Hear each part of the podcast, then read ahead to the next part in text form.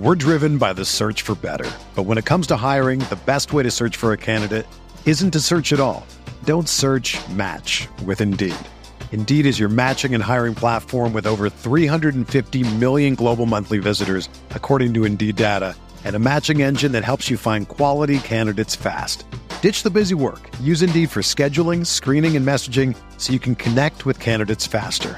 Leveraging over 140 million qualifications and preferences every day, Indeed's matching engine is constantly learning from your preferences. So the more you use Indeed, the better it gets. Join more than 3.5 million businesses worldwide that use Indeed to hire great talent fast. And listeners of this show will get a $75 sponsored job credit to get your jobs more visibility at Indeed.com/BlueWire. Just go to Indeed.com/BlueWire right now and support our show by saying that you heard about Indeed on this podcast. That's Indeed.com/BlueWire. Terms and conditions apply. Need to hire? You need Indeed.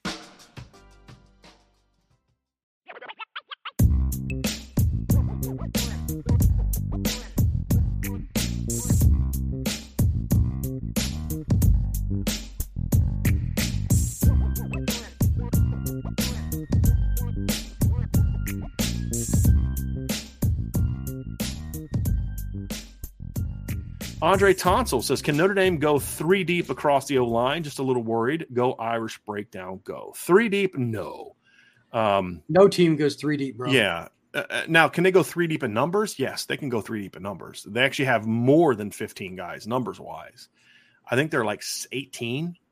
But as far as three deep of guys ready to play, no, I don't think so. Because really what it comes down to, Brian, is I actually think in some positions they can go three deep in the offensive line and the interior.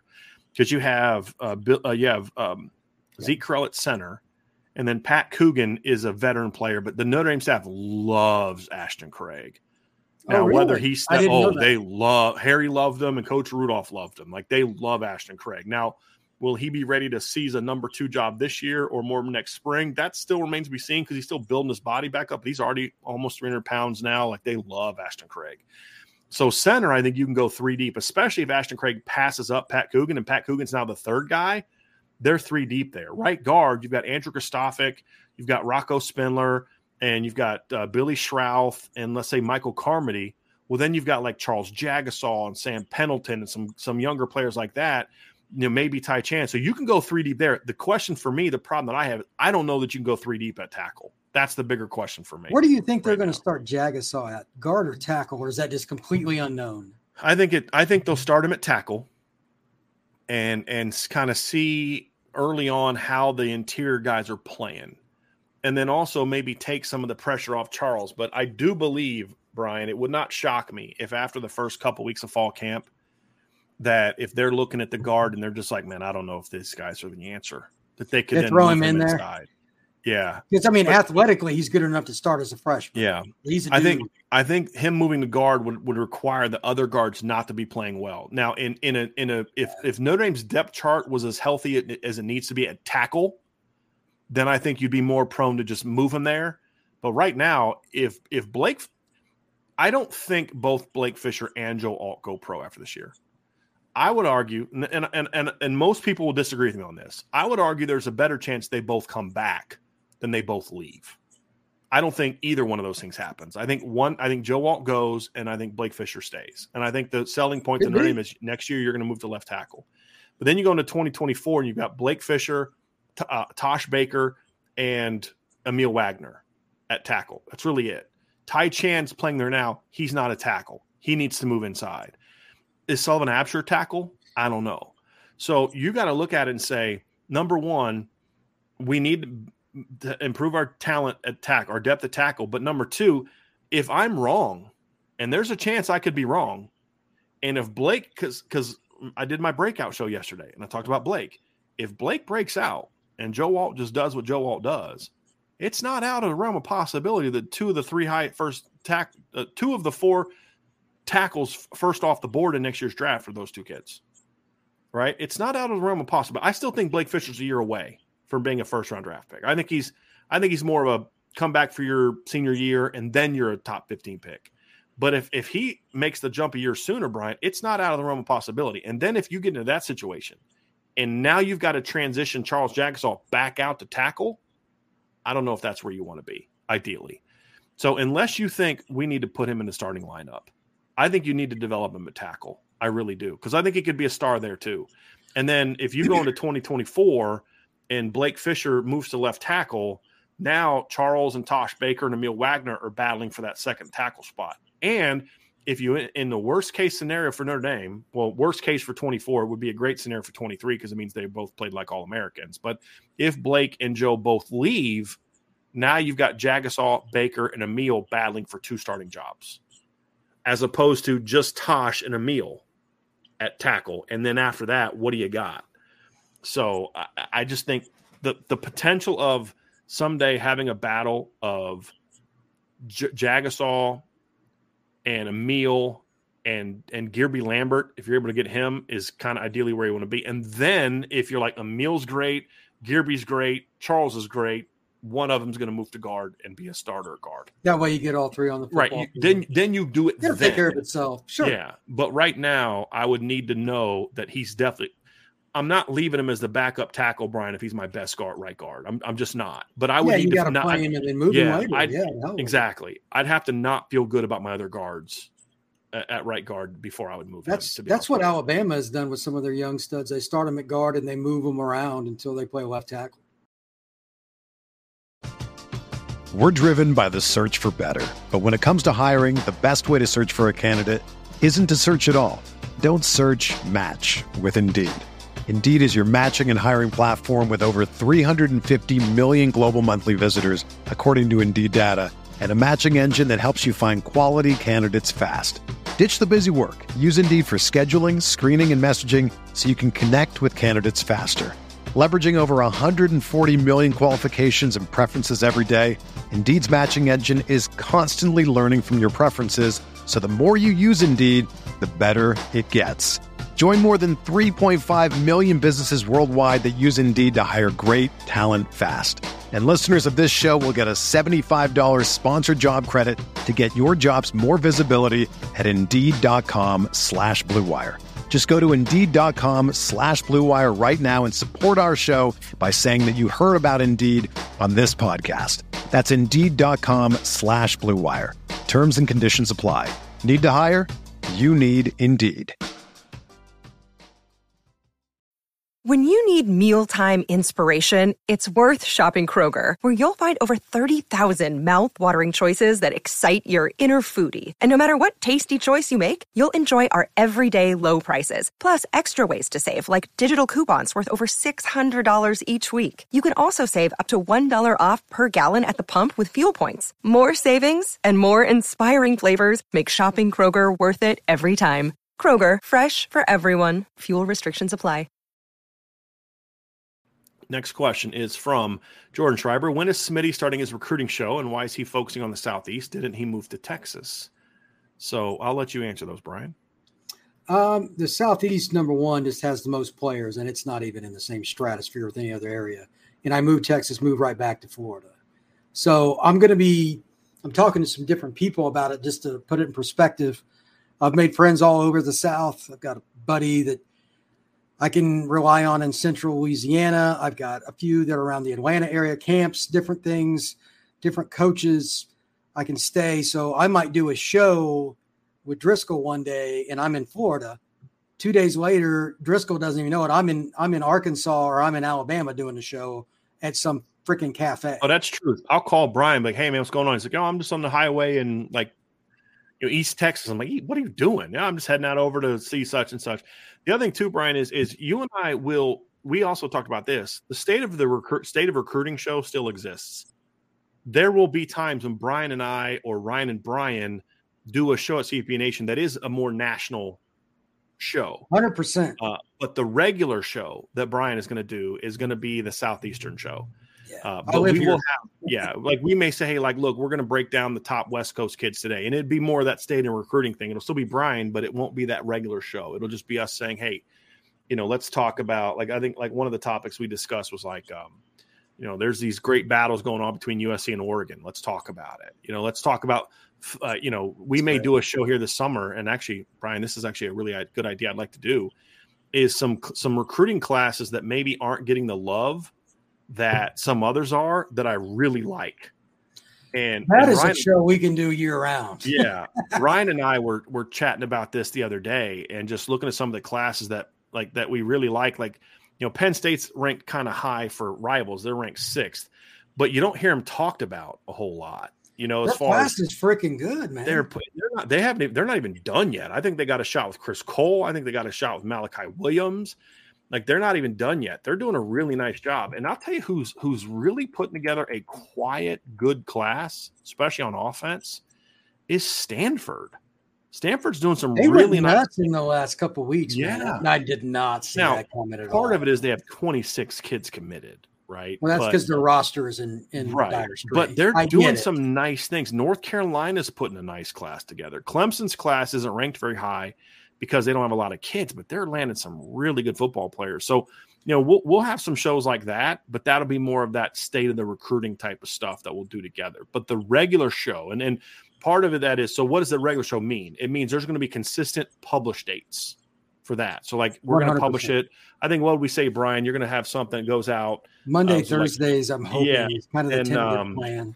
Yeah. Like, I think we'll publish them Mondays. I think the other one was Thursday or Friday. And then during the season, he'll also have a Saturday morning show that he'll publish from the night before. And like, we've had some fun, like, and I don't know if it'll be for this year or next, but like, we're going to start a CFP Nation Instagram page. So, and Brian will kind of have his from the road stuff. So one of the shows he'll do during the season, this is going to be more for the YouTube channel, is a road show. So, like, you know, on the Instagram page, like, he'll, you know, we'll find like a really cool little local restaurant at every high school he's going to. And, you know, talk about that, do stuff from the sideline. Hey, I'm at the sideline, so-and-so, just a couple quick takeaways. So we'll do a lot of stuff like that. That'll be on the YouTube channel. But the regular breakdowns for the podcast channel are going to be, as of right now, I think Monday and Thursday, or Monday and Friday. I forget. I can't remember if we said recording day was going to be Thursday and the publish day was going to be Friday, but we'll get all figured out. But there will be consistency where the show gets published at this time. And then eventually we'll get to have some live shows and things like that as well. So we have a lot planned, Jordan, no doubt.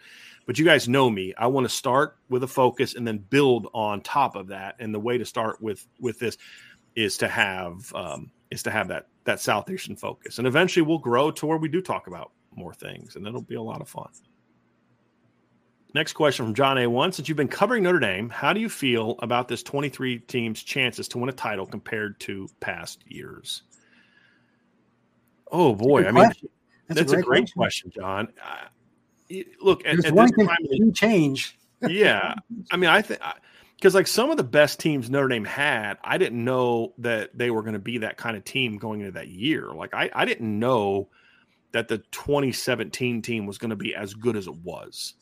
I thought they were going to be better, but I didn't anticipate that they were going to go out and run for 300-plus yards in 7 of the first 8 games and run for 500 against a BC team that had 2 high draft picks on their defensive line. Like, so, you know, and then there's other teams I thought were going to be really good that just weren't as good as they. And then other years, I thought the 2018 team was going to be pretty good, and they were pretty good. So it just depends.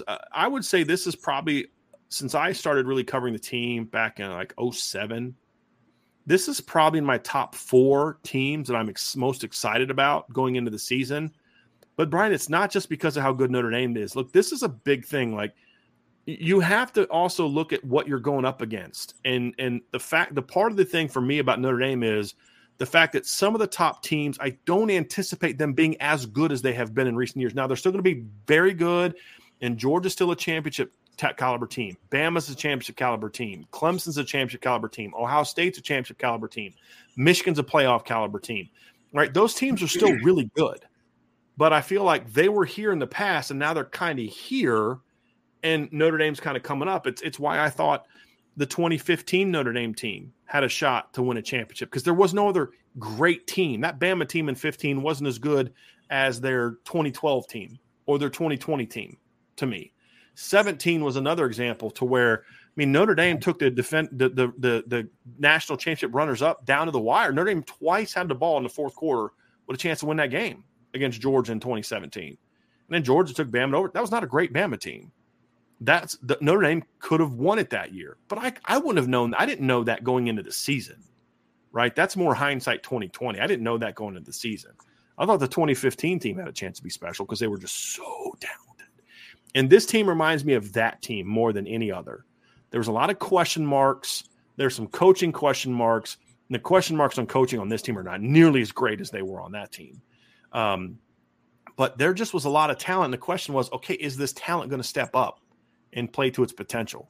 You know, does Malik break out and build on the bowl game performance he had? Does Torian Folsom break out? Is CJ Procise going to be able to make that transition to running back and be a difference maker? You know, then there's questions like who steps up alongside, you know, Will Fuller that season? Because I believe, you know, like when you looked at that, the receiving core, I mean, you had Corey Robinson on that team. You had Chris Brown. You had Amir Carlisle. You had some guys.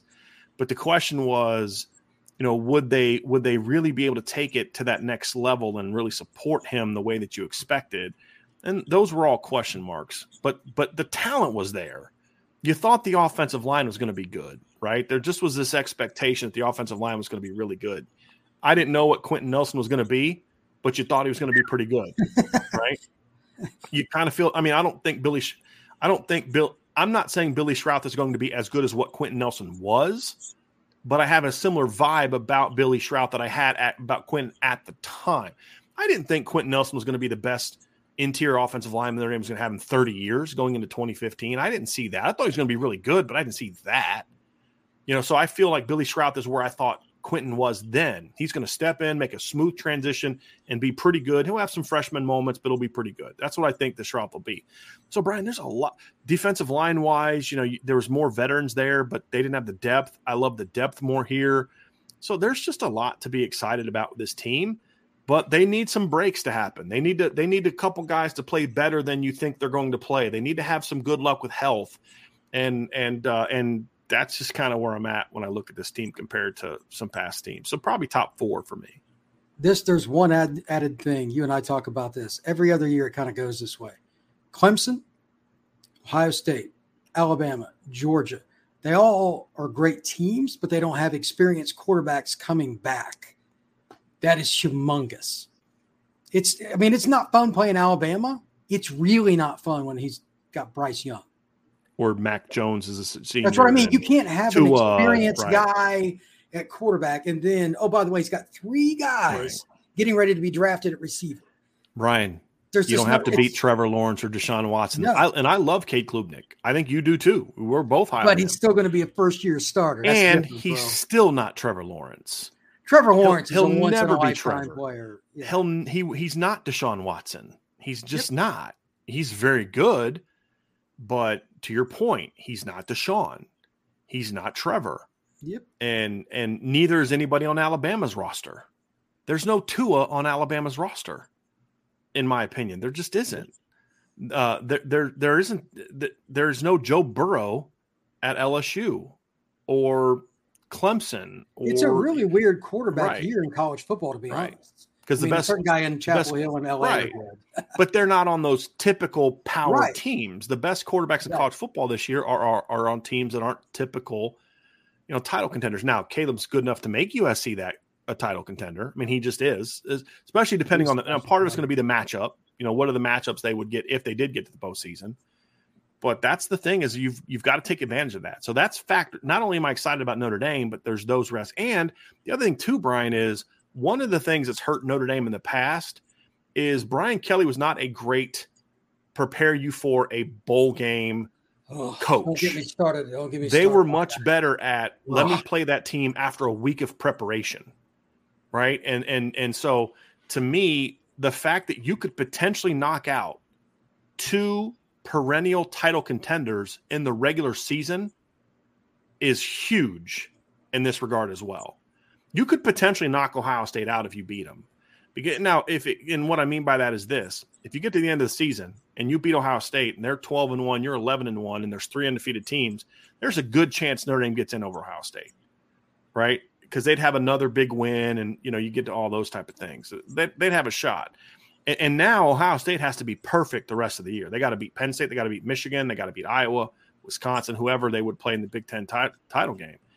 You have a good – you probably – look, if it comes down to it and Notre Dame is a one-loss team and Clemson's a one-loss team, being in the ACC, Notre Dame's getting in over Clemson. So at least one of those teams, possibly two, and depending on how the season goes, you could potentially knock out three teams that college football analysts project as title contenders. You could knock them out in the regular season. That's hilarious. That's great. Right. So now all of a sudden you've given yourself some favor. You don't have to beat Ohio State in the postseason now with a month of preparation. You don't have to beat Clemson. You do not want to play Dabo Sweeney with a month for him to prepare with when he has a good team. You just don't. He's a good coach. And, so those are the things that I look at when I look at how do I feel about this Notre Dame team. It's great. Brian, I'll tell you what, man, they are bringing the fire today with the questions today. You guys always do a great job with questions, but today you guys are really bringing it. Great question, John. Mr. 2.0, aside from what he's been asked to do in our scheme, what would be the ideal role for Howard Cross in any scheme? Oof. I think an ideal role for me is that you had a bigger nose guard as your starter. Mm-hmm. And he's a three tech, and he could slide between both. So let's say Chris Smith was coming back, and you were going to start Chris Smith at nose tackle, big 320-pound, and then all of a sudden the next, and that's what I thought made him and Howard Cross such a really good. Notre Dame was a really good at nose tackle last year, underrated good at nose tackle last year with Chris Smith and Howard Cross because you had two guys that could do different things. The problem is neither of them are great volume guys. Chris Smith was really good, but he can only give you about 20 snaps a game, right? Because he was a big kid. But let's say you had a Lewis Nix, and you could rotate Howard as your number two at nose and three technique, and maybe he only plays 10 snaps at nose, Brian. And his other 15 to 20 snaps come at three technique. That would be more evident. So my numbers for Howard wouldn't change a whole lot from a snap standpoint. Get him 30 to 35 a game. But they'd be split between the nose and the three technique. That would be the ideal role for me. And just so he keep them fresh, because when Howard Cross is fresh, he's hard to block because he's so quick off the line. He's just naturally low built. 3rd and 7, brother. He dominates the leverage battle, Brian. Dominates the leverage battle consistently because of just more power than he's given credit for. Yeah. He's got some length too. We forget, we talk a lot about DNA and Bryce Young is Bryant Young. We forget Howard Cross's dad. He's got some NFL DNA in him as well. Daddy could ball. That's right. That's right. Next question is from Brian Van Gorder's burner. Other than C.J. Carr, who is the best quarterback prospect? And I would assume we're talking about the 2024 class. Look. That's rough, man. Here's the thing. I'll tell you some guys I like. Number one, and this is a very controversial topic. I know a lot of people don't agree with me on this. But I am not as high on Dylan Raiola as a lot of other people. Now, I get why people have him ranked number one. I do. I get it. He has great physical tools. But I don't see a guy that processes really quickly. I don't see a guy that's consistently accurate. He'll go out in one session and look great, and then the next he won't. I was never blown away by his game film in regard to how it translates. He's a very good quarterback. Don't get me wrong, talent-wise. He's an elite quarterback talent-wise.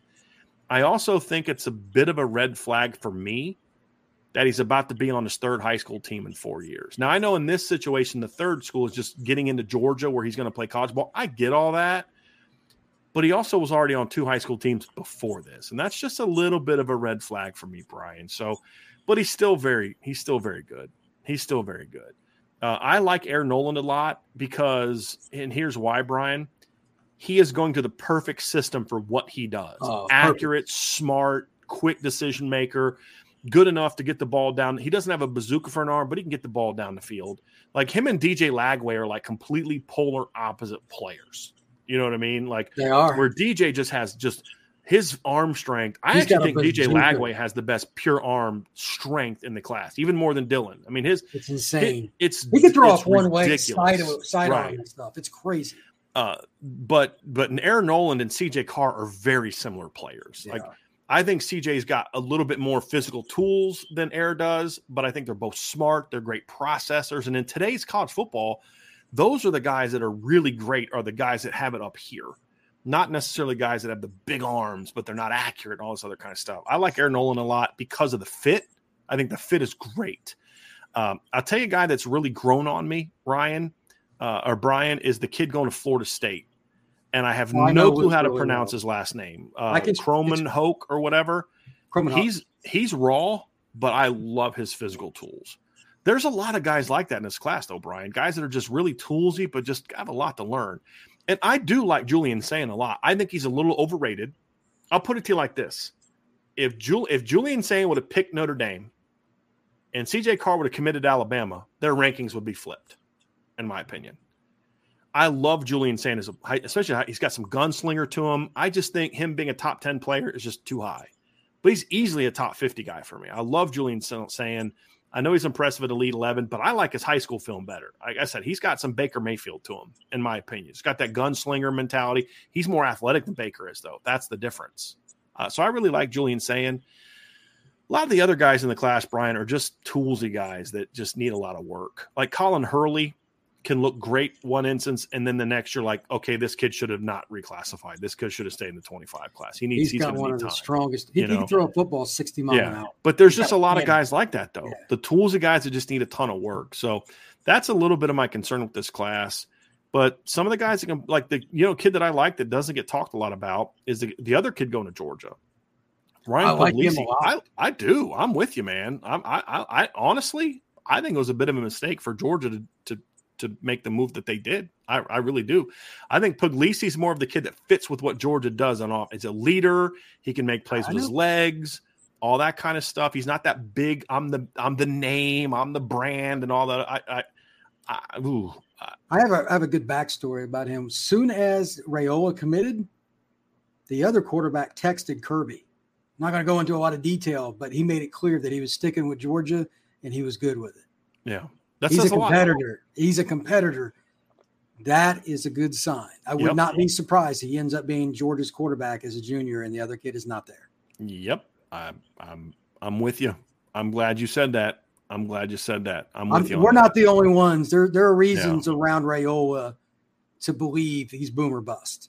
Yeah, I mean, the arm strength and all the other stuff is Godzilla like, but there's just a lot of guys. Lagway's that way. Michael Hawkins going to Oklahoma's that way. There's physical tools there. They're just guys that need a lot of work, But Carr has like the highest floor of anybody in air. I think Carr's slightly higher in air because he's got a better arm. Yeah, I know air personally. Have for a couple of years, he'll do fine at Ohio State because he's got it here, man. Like he is going to pick up. He's going to pick up Ryan Day's offense like that. I mean, he really is really articulate. He threw for 5,000 yards or whatever. I was just something ridiculous. I forget what it was. Yeah.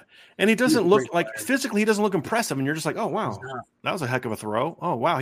Because his anticipation is so good. Like his ability to process reads and get, in high school, you're watching him throw routes where guys are like hitting the top end of their route and the ball's coming out and it just throws it right to the perfect 100%. Spot. Like, he's got him and CJ are really good when it comes to that kind of stuff. Really good. I think both of them will get paid. Yeah. And so they may not have the, wow, look at the big arm that everybody but those are the beginning guys that put up the numbers and win the games. That's right. And that's what the NFL is looking for. 7-8 yards. Go ahead and play your cover three. Yep. It's going to be 2nd and 3 all day long. Yep. Somebody asked, and Tate Martell have an absolute cannon as well. I never thought Tate Martell was that talented. I never thought. That was the one kid that Urban took out of high school. I'm like, what are you doing? Oh, he knew exactly what he was doing. It's because Tate was a real popular kid in the class. That's exactly what he did. He wanted the kid to get the other kids. Yeah, exactly. And that's absolutely what he did. Because when you go back and look at Tate Martell and who Ohio State signed, you got to remember who they brought in years before, right? So. They were feeling pretty good about where they were at quarterback in year before. They had this kid named Dwayne Haskins on the roster who was in the 2016 class. So, they were in good position. They had signed this kid named Joe Burrow the year before that they liked a lot. So they knew that they were good at quarterback. They brought in Tate Martell for the recruiting impact. It's no question about it. That was an easy one. So that's those are my thoughts on the quarterback class. Good question. Brian, anybody else that you kind of saw that you've seen that just really stands out as like a guy that you need to talk about? There's some guys here and there that have some ability. I'll tell you, I don't think he's a great prospect, but I thought it was a really good pickup. Stanford getting Elijah Brown was a really nice pickup. He can run that offense pretty well. He plays at modern day. He's going to be exactly. Exactly. They got better than you or I thought they were going to get. Yes. Yes. That was again. Is he a top 10 quarterback for me? Probably not. But I that bet was you starts 2 years at Stanford. Really good pick. And I'll tell you another guy that's not in my top 10 in this class that everybody else hypes up and I don't understand is Jaden Davis. I do not get that one. He was awful at the Elite 11. His film's not even that great to me. I do not understand the infatuation people funky. Have. Well, and I don't mind a funky throwing motion if you can get the ball where it's supposed to go to, but he doesn't get the ball where it's supposed to go to. He was supposed to throw a bunch of those passes. Exactly. The poor guy in the stands got dunked. Okay. Exactly. It was bad. Exactly. So whatever. I don't get that one. Like, there's this debate, like, who got the better quarterback, Ohio State or Michigan? It's not even a debate. No, I was not even. Elite 11 when they went one to the other. 99.9% of the time, Air made the throw and he didn't. Yes, and Brian, and that's Elite 11. It's fun to watch. I don't care. But the thing is, but that translates to the exactly both of them. He's just more accurate. I don't care that Air went to Elite 11 tore it up. I didn't need the Elite 11 to tell me that Air Nolan is smart and accurate as a quarterback. I saw that already on film. I didn't need that. I didn't need them to tell me, oh, CJ Carr is really smart and accurate. I already knew that, right? I also didn't need them to tell me that Jaden Thomas doesn't have a great feel for playing quarterback. I didn't need to tell me that either because what that was just the rest of the high school football analysts that have been hyping this kid up, seeing what you and I had already seen on film and be like, nah, this kid ain't it. This kid ain't it. So that one made very little sense to me. It really did. But I'd take Air Nolan over him any day of the week. Who was your favorite quarterback for John Elway to face off against in the 80s and then the 90s? Dan Marino. That's who it was because everybody kept trying to be like, Dan Marino's better than John Elway. And no, he's not. And that's why I always enjoyed it when the Broncos and Dolphins played each other. So because in the games that mattered, the Broncos always won. So – yeah, that was one for me. I hated it when they played Joe Montana because you knew Joe Montana was also always coming with a great team. That was never fun. But he even got Elway one year in the playoffs in Brian when he was with Kansas City. So, yeah. Montana was as clutch a quarterback in clutch moments as there's ever been. Yep. I'm trying to look at this here and look at some of the results that they had when they played each other. So I'm trying to see playoffs. Where can I see playoffs? We'll see the date. So it looks like here, the 85. Looks like the Dolphins beat them in the regular season. In 98, I don't know. This thing is weird to look at, but I know that when they played in the playoffs in 1998, that Denver smoked them. This looks backwards, so I can't figure this out. But yeah. That's who I wanted to play. They didn't play very often, but that's who I wanted them to play. I just love the fact that in John Elway's last season, he got to go against Marino in the playoffs, and they destroyed him. That always made me a little happy. And I like Dan Marino. It was more about people just hating on, saying he was better than John Elway. I just never thought that he was.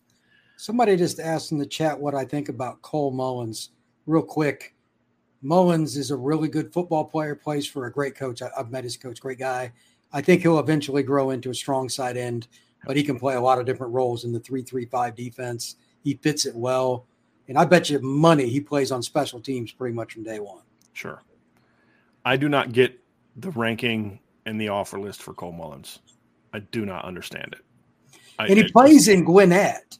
That's the thing. We talked about this in my show yesterday. I know you heard it, but it's just like usually with a kid, you can look at and say, okay, I get why this kid's underranked because he's raw and there's this and there's that. You can usually identify even if you don't agree with it, you can at least understand why a guy may not be ranked as high. That one is just one I just do not understand.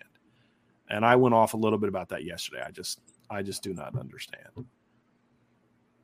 Next question is from Brandon Plesner. Who's the next strong side end in the rotation behind Nana and Javonte Jean-Baptiste now that Ahrensberger is gone? I just don't see Nana bringing much impact there. See, you keep saying this about Nana, Brandon, and I understand where you're coming from, but you're missing the point of what Nana brings to the table. He doesn't bring impact to the table. You don't need your number 2 field end to be an impact guy. If he is great, but Not many teams are putting a second guy out there and he's impact. But what Nana is, he's a very steady, stout edge run defender. That's going to give you some quality edge run snaps. That's what you're getting from him. You're not putting him in there to be Khalid Kareem. You're putting him in there to say, do your job for 15 to 20 snaps a game. And that's what he does. And he does it. Well, I mean, he'll have a snap here, snap there where he gets buried. And I get all that because he is a tad undersized. But Nana, if you understand what his role is, he does his role pretty well. Is he an impact player? No. But he's also a rotation guy, in my opinion, not a starter. Who will be the next guy in there? It's a great question. I mean, obviously, we'll see what kind of offseason Aiden Gilbira has. We'll see what kind of offseason Tyson Ford has. Does he fully move inside? I think that he will. But this is where, Brandon, to your point, part of my conversation comes into play about the freshman. Because there's an opportunity for one of those kids to come in and seize that number 3 job and then potentially get some minutes to where at some point in time in the season they could make plays. So I think you'll end up seeing one of the freshmen win that job, and that's where my prediction from earlier comes into play. Another day is here, and you're ready for it. What to wear? Check. Breakfast, lunch, and dinner? Check. Planning for what's next and how to save for it? That's where Bank of America can help. For your financial to-dos, Bank of America has experts ready to help get you closer to your goals. Get started at one of our local financial centers or 24/7 in our mobile banking app. Find a location near you at bankofamerica.com/talktous. What would you like the power to do? Mobile banking requires downloading the app and is only available for select devices. Message and data rates may apply. Bank of America NA, member FDIC. Next question from John A1. Did Rubio gain some of his athleticism after being injured his first year? Is there more of a chance now for him to reach his potential that he showed as a high school prospect? Brian, did you get a chance to watch any of the spring game? Did you have a chance to watch Gabriel, I should say, any during the spring game? I think he's getting closer to being the athlete that he was. His motor has always been good. He's got a little bit better burst at the snap, a little bit better closing speed. I think you'll see him. I would say yes to John's question. Do I think he'll look more like the guy that they recruited in high school? I think so. I do. I think he's a guy that deserves a lot of reps, if that's what you mean. There was no part of the spring game that made me say, man, he might lose his second string spot. And we missed on that guy. Right. Exactly. Sometimes you watch a kid and you're like, he didn't really get any better. This may not end up well. Yeah. And he's still, again, there's only so many guys that are 290 plus. Yeah, and he's up to 302 now and looked quicker than he was a year ago, which is a positive. So I'm hoping that he takes that next step between now and the season, conditioning and all those little things. He can give him 15 to 20 snaps a game where he's a productive player, maybe 23, 24. And the sources I've talked to think he's going to be more disruptive this year because he has been. Well, he's quicker, really his conditioning is better. You know, that he can give them, 5-6 tackles for loss off the bench. Now we'll see if he can get there, but that would be huge. To your point, you were going to say it, Brian. That would, if you can get disruption production in those 15, 20 snaps from your number 2-3 technique, it's huge. Yeah, because let's be honest, most teams that Notre Dame plays, their starting nose guard or 3-tech are at best Rubio, and most teams probably don't even have that. Notre Dame can rotate those guys in. It's not who you have. It's a combination of who you have and who they have too. Notre Dame is going to have the depth to rotate guys a lot better than most teams they play. Brian, I'm so glad you said that because that's part of my optimism for this team. Now, thank God for that. Is their roster to the point where I'm like, no, bring on Georgia. Bring on – no, they got some stuff to prove there. But their roster is such where it's like, guys, Notre Dame has backups that would be starters for 9 or 10 teams that they're going to play this year, depending on the position. But defensive line, there are guys on their defensive line that would be starters at just about every school that they're going to play this year, other than Ohio State and Clemson on the D line, right? I mean, that's just the reality of it. And so I said, man, there's just no excuse for them not to be, for all the complaining that Notre Dame fans do about Notre Dame linebackers, there's really not many teams on their schedule that have better linebacker play than they do. There's nobody on their schedule with better corners than they have. So that's where you get down to and say, man, this team needs to be really good. Now, championship good remains to be seen. Some guys that haven't proven themselves need to prove themselves if this team is going to be that good. But that's why I get down to it and say this needs to be an at worst 10-2 team, at worst this year because of the caliber of their schedule. Jason Onye and Gabriel Rubio and Junior Tuialamaka and Nana Osafa-Mensah is a better starting defensive line than at least half of the teams that Notre Dame is going to play this year. At least half. There's the main point. Yep. So you know what team that's not true of? Duke has a surprisingly good defensive line. Really? Dwayne Carter's turned into a really good player for them. They got Jameon Franklin playing a lot for them. He's a kid, former Notre Dame kid, great kid. Love Jameon. He's turned out to be, what I hoped he would be and thought he would be. But Duke actually has to remember they've had a couple good D lines before. Remember they had that D line in 19 with Chris Rumpf and Victor Odumakiji, I think as you say his name. So surprising, they've actually had some decent defensive lines. They get those undersized 6'2", 6'3" kids that nobody wants because they're 6'2" or 6'3". And so, like, Dwayne Carter was like 6'2 and a half, 260 coming out of Pickerington Central. Duke got him. And he goes down there, and now he's an all-ACC caliber kid. 15 minutes from Ohio State's campus. That's right. That's right. So there's some really good players, but just from a pure talent standpoint, I mean, that's where you look at and say, no, so my buddy's like, well, I think you got to accept 9-3. No, I don't. I don't have to accept 9-3 because the roster is not a 9-3 roster. That means you lost to every good team you played, or you lost to two of the good teams you played, and you lost to somebody you shouldn't have. But there are not more than 9 teams on this schedule that have a better roster than Notre Dame. There just aren't, in my opinion. There just aren't. Last couple, we're getting down here to the end. Nathan Milton said, Brian, anything from your sources on Aiden Kaneana? Not yet, but again, I'm very early in my infancy stages of getting all the intel that I'm hoping to get. That's why we haven't put anything on the board yet. But so you guys understand about middle to like late June, I'll start reaching out to sources and trying to get intel on kids. And then I kind of build that up over the course of the summer. And then hopefully by like mid to late July, I'll have an intel piece where I've been able to gather a bunch of information. But the only place to find that, Brian, is on the message board, everybody, boards.irishbreakdown.com. That's where all that stuff's going to be. We're not going to be sharing it here. It's going to all be on a message board. So we're going to have some fun with it. Let's get to the next one. Archer 452, 24/7 put out the best records against teams ranked since 2000. What is more surprising, Michigan not being in the top 10 or Stanford being number 9? Stanford being number 9 is not surprising to me at all. If you look at the fact that, number one, not only did Jim Harbaugh and David Shaw win a ton of ranked games against ranked opponents from like 2010 to 2017 when Stanford was like ranked every year, but they had a couple big upsets when they weren't good.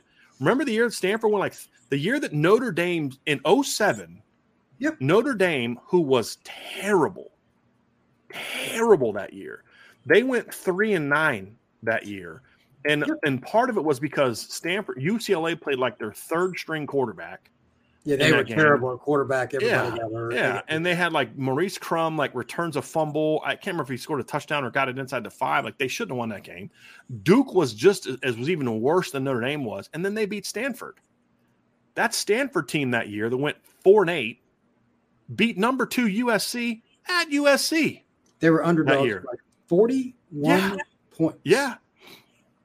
So Harbaugh started winning some of those upset games like early in his tenure at Stanford. So I'm not surprised at all that Stanford has that kind of record. Remember, even just a couple of years ago, Stanford beat Oregon.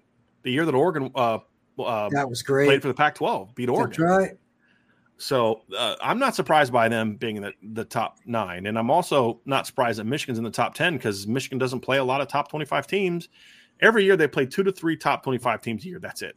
And one of those teams has dominated them for the better part of the last 15 years. And I know the Michigan's like all in their feelings about winning the last 2, and I get that. But, like, do y'all realize that even with winning the last 2, you're still like 3-14 in the last, you know what I mean? Like, I'm actually going to go look this up because it's just an absurd. Ohio State owned them for a long time. Oh, my God. Michigan credit for flipping it here the last couple of years, too. Yeah, so, like, Michigan's won the last 2. But if you go back to, 4, 5, 6, 7, 8, 9, 10, 11, 12, 13, 14, 15. If you go back to the year 2000 and include that game, Ohio State is 17-4 against Michigan. That means they won over 80% of their games. Michigan won in 2000, 2003. They beat them in – no, I'm sorry. They're 19-5. So, let's see. 1, 2, 3, 4, okay, 5, so 6, 7, 8, 9, 10, 11, 12, 13, 14, 15, 17, and 5. And that includes the last two wins. So Michigan won in 2000. They won in 2003. They won in 2011, the year that Ohio State was stunk after Trestle was fired. And then they won the last two. So even with a two-game winning streak, they're 17. They're 5-17 against Ohio State the last since the year 2000. So I'm not shocked by that at all. I mean that record alone is going to keep them out of the top 10. And the only way to get into the top 10 is if you just dominate all the other opponents that were ranked, and they haven't. So they've lost to Penn State and Wisconsin, Michigan and Penn State have for the most part, Michigan's had the last couple, but for the most part, what they did in the 2010 since Harbaugh was there is they pretty much rotated. The home team normally won. Since 2000, Notre Dame and Michigan are about 50-50. See, Notre Dame is 3, 4, 5, 6, 7. Since 2000, Michigan is 8-7 against Notre Dame. So you're basically 50-50. I don't know how many of those Notre Dame teams were ranked. So let's see, 2000 was the 02, 03. Notre Dame was not ranked in 03. They beat them. Notre Dame was ranked in 06 when they beat them. They were not ranked in 07. They were not ranked in 09. They were not ranked in 2010. I believe they were ranked in 2011, 13, and 19. So they had 4 wins over a ranked Notre Dame team back then. And then when you look at, let's see here. I'm going to try to find the number of times that Notre Dame beat Michigan when they were ranked. Let's see, football rivalry. Let's get this answer here real quick. So if you look at Notre Dame against them when they're ranked, so since 2000, let's see, Michigan. So Notre Dame, where is that? All right, it doesn't give the other team's ranking on that, so I have to find that one. But anyway, here, let's do it this way, Brian. So when did they play? They played in 2002. So let's go to Notre Dame 2002. And I believe that they were ranked that year. Notre Dame won. So Notre Dame beat number 7 Michigan. So that's 1-0 for Notre Dame. In 2003, number 5 Michigan beat number 19 Notre Dame. So that's 1-1. 2004, Notre Dame was not ranked. So Michigan won, but Notre Dame was not ranked because we're talking about against top 25 teams. The next year, in 2005, number 20 Notre Dame beat number 3 Michigan. So that's 2-1. The next year, Michigan beat Notre Dame. Notre Dame was number 2. Michigan was number 11. So that's 2-2. Notre Dame was not ranked in 2007. Notre Dame in 2008, neither team was ranked. 2009, Notre Dame was ranked 18th, and Michigan beat them. So that's 2-3 for Notre Dame. 2-3. 2010, neither team was ranked. 2011, Notre Dame was not ranked. 2012, Notre Dame was ranked 11th. They beat Michigan, who was ranked 18. Michigan was ranked 18. Yeah, Notre Dame was 11. So that's 3-3. 2013, Notre Dame was ranked 14th. Michigan beat them. So that's 3-4. 2014, let's see here. Michigan was not ranked when Notre Dame beat them 31-0. 2015, I don't think they played. 2016, they didn't play. 2017, they didn't play. 2018, they played. Notre Dame beat them.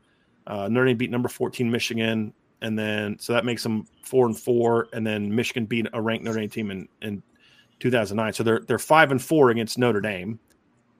They're slightly over 50-50 against Michigan. So again, or Penn State. So again, how many ranked teams are they playing outside of that? Some Wisconsin some years or Iowa some years. So the point is, when you're 50-50 against Notre Dame and Ohio State and Penn State, even if you win the Michigan State series, which they didn't control that series either, for a good chunk of the last decade, and you're 5-17 against Ohio State, you're not going to be a top 10 team against ranked opponents. That's just the reality of it. So, yeah. Somebody said there, too, don't forget that Michigan ducked Ohio State in 2020. And yeah, they did. They absolutely did. So, yeah. Irish Gordy Knott, what do you weigh more when grading quarterbacks, projecting for college? Measurables, arm strength, arm talent, accuracy, release, mental awareness, competitiveness, and leadership. The answer to that is yes. mean, it's all part of the equation, though, right? I mean, I don't know that I weigh. I think the one that I would probably put near the in the bottom half is arm strength for college. 100%, especially for college. Yeah, it might actually be of these things. I would put it last. The bottom. Yeah, I would put mental awareness number one, because that's usually what separates. Like Deshaun Watson knew when to take hole shots and stuff like that. Yep. There's a feel to that. Of those three, Brian, the ones that I would put at the top,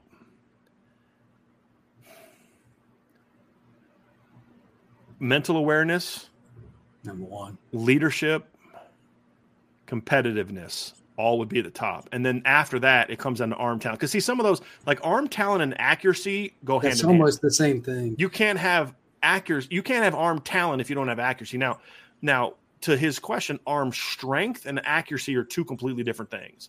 But arm talent to me is accuracy. It is a repeatable release. You know, repeatable doesn't mean same angle. You can be a guy that changes angles, but you can repeat and be accurate out of all of them. Those two things to me go with arm talent. And I'd also say competitiveness and leadership are kind of one thing to me. Like, if you're you can be a competitive guy and not a great leader, but if you're a great leader, you can't be a great leader and not be competitive. Like, you just, because then you're not a leader. You're not competitive. That's an utter lack of leadership, someone who's not competitive. So I put those two together, and those are number two, and then arm talent would be then number three, because accuracy and release are part of arm talent. Thoughts on that, Brian? If I had to rank them, I mean, mental awareness to me is especially number one. If you want to, again, how you want to rank it is goofy, but accuracy in some capacity has got to be up there, and then that competitiveness and leadership. If you've got a consistent motion and you're a smart kid, that leadership and competitiveness comes in really big, because football today, with everybody shoving a microphone in front of your face and stuff like that, when to say something, when not to, that's part of leadership. There's so many things. Man, I know having the big arm's fun, but that – it's not the same, man. A lot of the best guys with arm strength end up sucking. Right. It's not. And that's what makes guys like Bryce Young so special. Yeah, he has a good arm. Because not only does he have a big arm, but the mental release, and he had mental awareness. He had arm talent. He was accurate, at a great release. He's also a great leader. You know, he had the competitiveness as well. There's a lot of five-star quarterbacks that aren't going to be willing to sit behind Mac Jones for a year. It's not going to do it. Went up and transfer. And when they get beat out in the spring, they're going to transfer. And he didn't. He took it as, okay, well, I'm not happy about it, but how am I going to learn? And then you've got guys that have all the arm talent in the world, and I wouldn't take them on my team. Like, everybody keeps saying, man, if only Deshaun Kaiser would have come back in 2017, pass.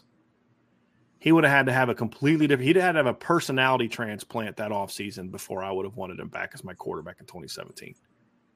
Like, simple as that. Like, yeah, no, Brandon Wimbush was not the passer, but you know what Brandon was in 2017? A much better leader than Deshaun was, which is why that team came together. It's not a coincidence that basically the same team in 2017 went 10-3 with Brandon and went 4-8 with Deshaun at quarterback. Or was he at 4-8? Yeah. Bingo. So that stuff matters, man. And I would argue Deshaun Kaiser had more arm talent than Malik Zaire, but there's a reason that team was so much more effective when Malik was their quarterback, is because he had the other traits. The competitiveness, the leadership, players wanted to play for him. That was a big difference between those two guys. If we're talking NFL prospects, it's not even close. Deshaun's a much better NFL prospect than Malik was. But I'll take Malik, healthy Malik, over Deshaun as my starting college quarterback any day of the week. And that's something that a lot of people that covered the team missed in 2016 when they kept trying to say Deshaun's the guy, Deshaun's the guy. No. You're obsessing over arm talent.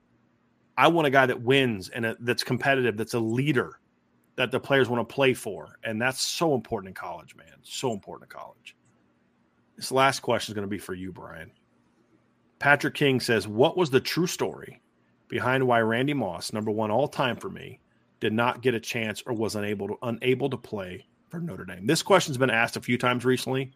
I was like, I need to wait until Brian's on the show to get some of the backstory on this. Because it's a combination of factors. Yeah, right? I did a podcast on my own little thing about this recently. I was told all of the following. Take it for whatever you want to do. His application was incomplete in pencil and two types of ink. How accurate that is, I don't know. but that's never a good start. It was also late.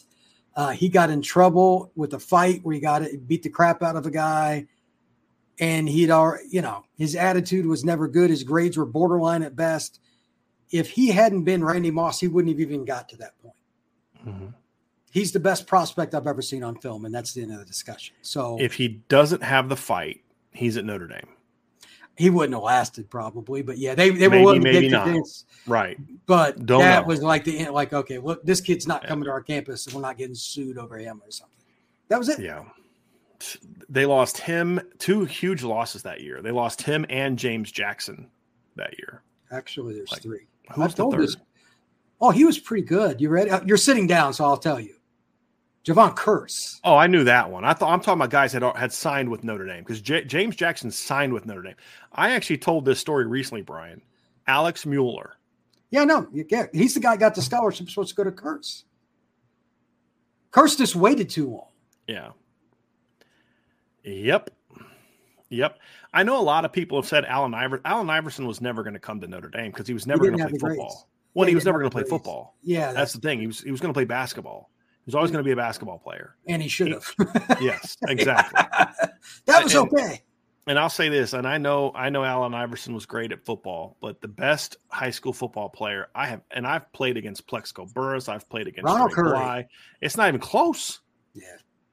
I mean, people say, why did nobody ever hear about Michael Vick? Because he played in the same league as Ronald Curry. That's why nobody knew who the heck Michael Vick. When Curry, you're not even the best player in your high school league, you know what I mean? What happened to Curry?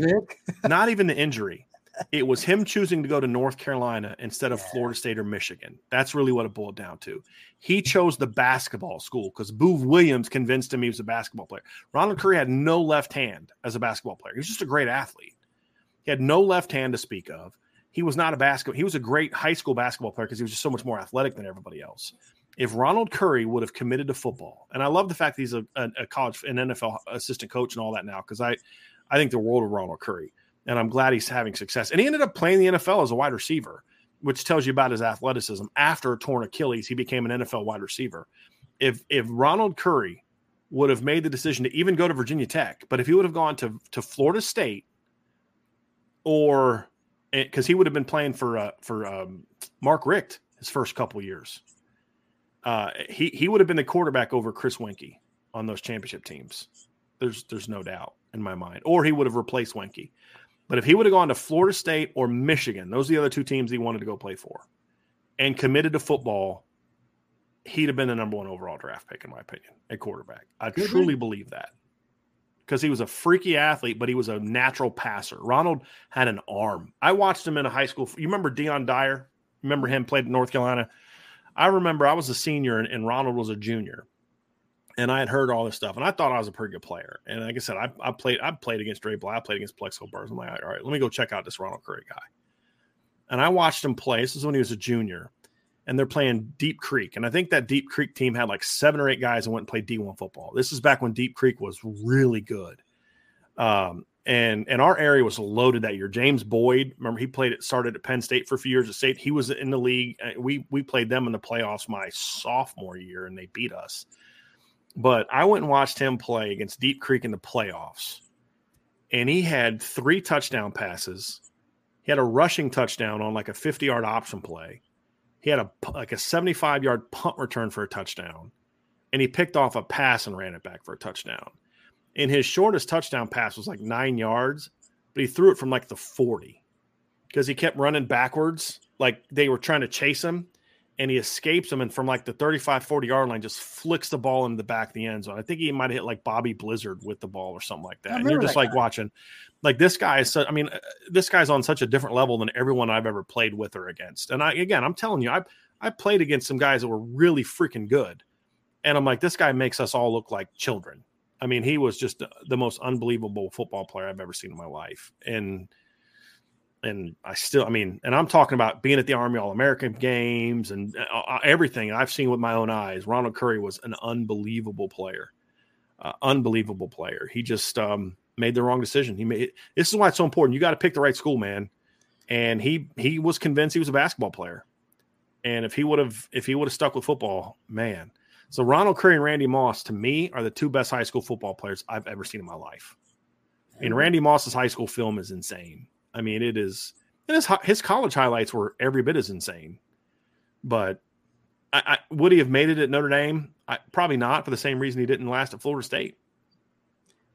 He was going to smoke weed no matter what. Yeah. So it is what it is. All right, Brian, that's going to do it for today's show. Great job today, man. So I really appreciate you being with me today. This was a lot of fun. We're going to be back tomorrow. I think it's going to be Ryan, me and Vince tomorrow on Friday for our Notre Dame football mailbag. In 20 minutes, you guys are going to have an IB Nation Sports Talk show with Sean Stiers. You're going to definitely want to check that out. If you have not done so, sign up for the boards at boards@irishbreakdown.com. We greatly appreciate that. And, of course, sign up for the CFP – or go subscribe to the CFP Nation channel. You guys will enjoy that very much. And have a great rest of your day. We thank you all for being with us. Love talking D-line. That mailbag was forever. Didn't feel like it, but, man, we went like 2 hours on that mailbag. Some great questions today, everybody. And, of course, Brian, next week we're going to launch Brian's show at CFB Nation. It's going to be we're going to talk about Southeastern recruiting. He's going to have a road show during the season. He and I will do some shows where we talk about national recruiting, college football in general. July is going to be a much busier month on the CFB Nation channel for sure. So you're going to make sure you subscribe to our podcast app for that. So for Brian, I'm also Brian. You all have a great rest of your day, and we'll talk to you again very soon on the Irish Breakdown Podcast.